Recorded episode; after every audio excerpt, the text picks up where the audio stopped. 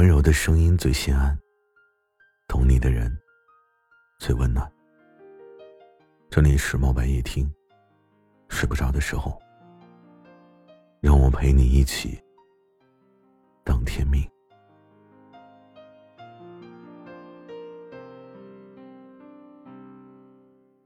我身边有个结了婚的朋友说，要说这辈子还有什么遗憾的事儿。就是遗憾，老娘二十多年的时候没谈过恋爱。爱情它甜吗？当初我爱的姑娘，现在在远方，别人的怀里取暖。我独自一人在北方的冬天，冬天里呼喊。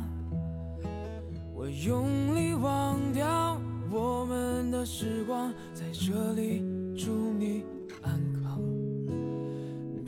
在想念当初他在身边有多彷徨。我听了之后，当时愣了好一会儿。这个在我印象中极度高冷的女孩，她满脑子都是事业心的女强人。据我了解，她从来都没有对男人正眼瞧过，她也会羡慕。有房有车无贷款，二十八九岁的时候就奉子成婚，直接就跨越人妻成为人母。他也会羡慕恋爱的滋味吗？除了我有一些诧异之外，其实我想，其实我也是一个有些许遗憾的人。他羡慕我谈了三年多的恋爱历程，羡慕我享受了爱情的酸甜苦辣。可这也是屈指可数的呀。当然，我只是一个男生，谈的太多，就算我说我不渣，想必也有很多人说我是渣男吧。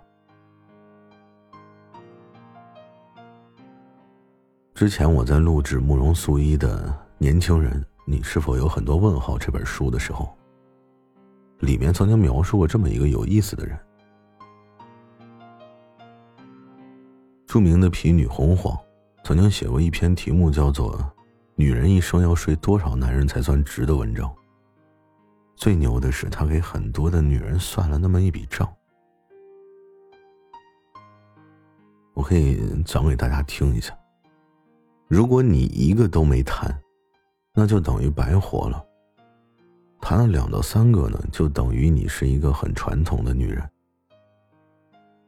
那么你谈了三到五个，就属于是一个正常的女人。谈了五到十个，这才等于够本儿。谈了十到十五个，这才等于有点忙。谈了二十个到三十个，这叫有点累。谈了三十个到五十个，这是太开放。谈了五十个以上，呢就纯属扯淡了。我不知道大家听到这个标准以后是怎么想的。如果恋爱都按这个标准算，我想有很多女孩都会说自己亏大了吧。甚至就算是我这么一个男生，如果按这个条件算，我都会怀疑我自己是多少个女孩的备胎。这么一个惊为天人的数据，有没有让你也想做一个至少够本的女人呢？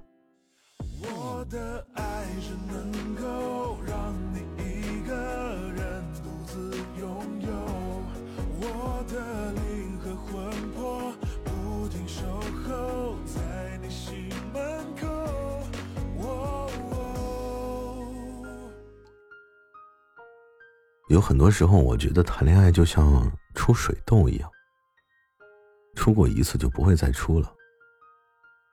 可是现在很多的九零后、零零后，他们却很奇怪，他们已经是不再对爱情充满憧憬了。你别说是羡慕，甚至很多人连想都没想过。至少在绝大多数人的口中，恋爱脑。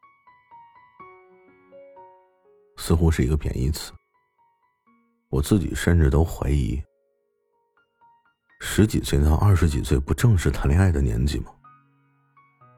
就连莎士比亚都说过：“哪个少女不怀春呢？”难道说莎士比亚也是恋爱脑吗？他说的话也是贬义词吗？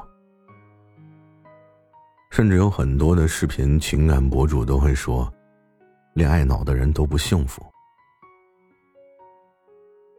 啊，说什么一恋爱就无法自拔、六亲不认。其实我是非常不认可的。我不知道什么时候恋爱脑也能和缺爱成为了一种同义词。我想，只有缺爱的人，才会把生活的全部放在恋爱和恋爱的人身上，然后拼命的付出，然后索取回报，最后自我怀疑。这叫典型的缺爱，这不是恋爱脑。在我心中，我一直觉得恋爱脑其实就是描述那种向往爱情、对爱情充满期待的人。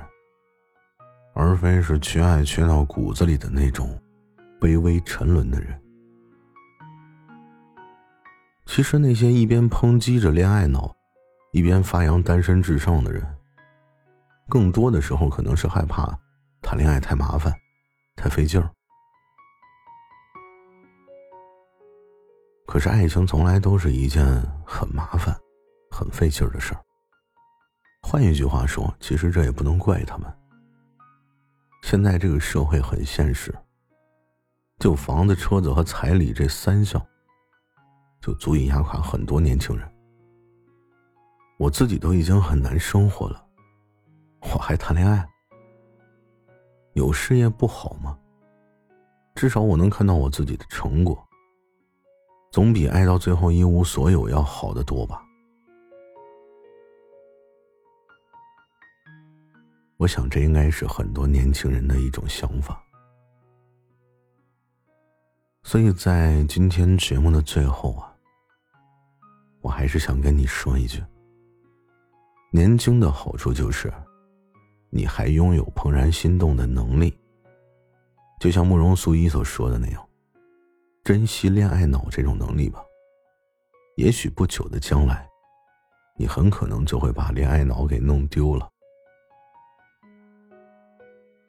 那个时候，你考虑的就不是爱情，而是各种各样的现实。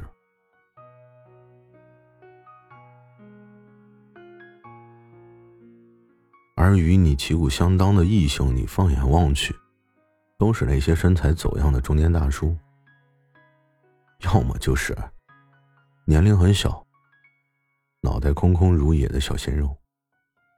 所以我一直觉着，恋爱脑从来都不是一个贬义词。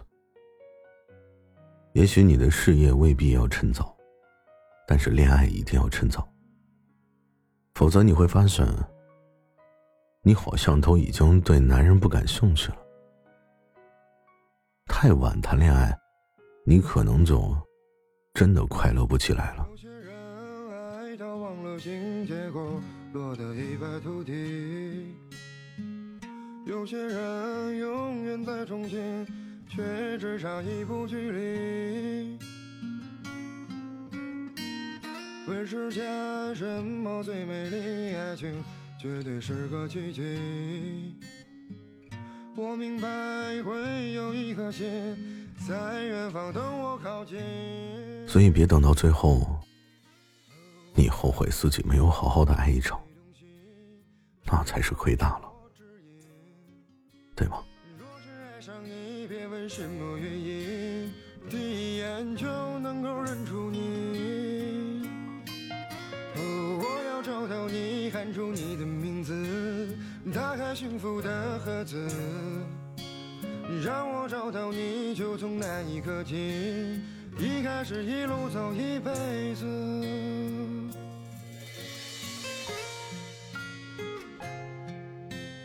问世间什么最美丽爱情？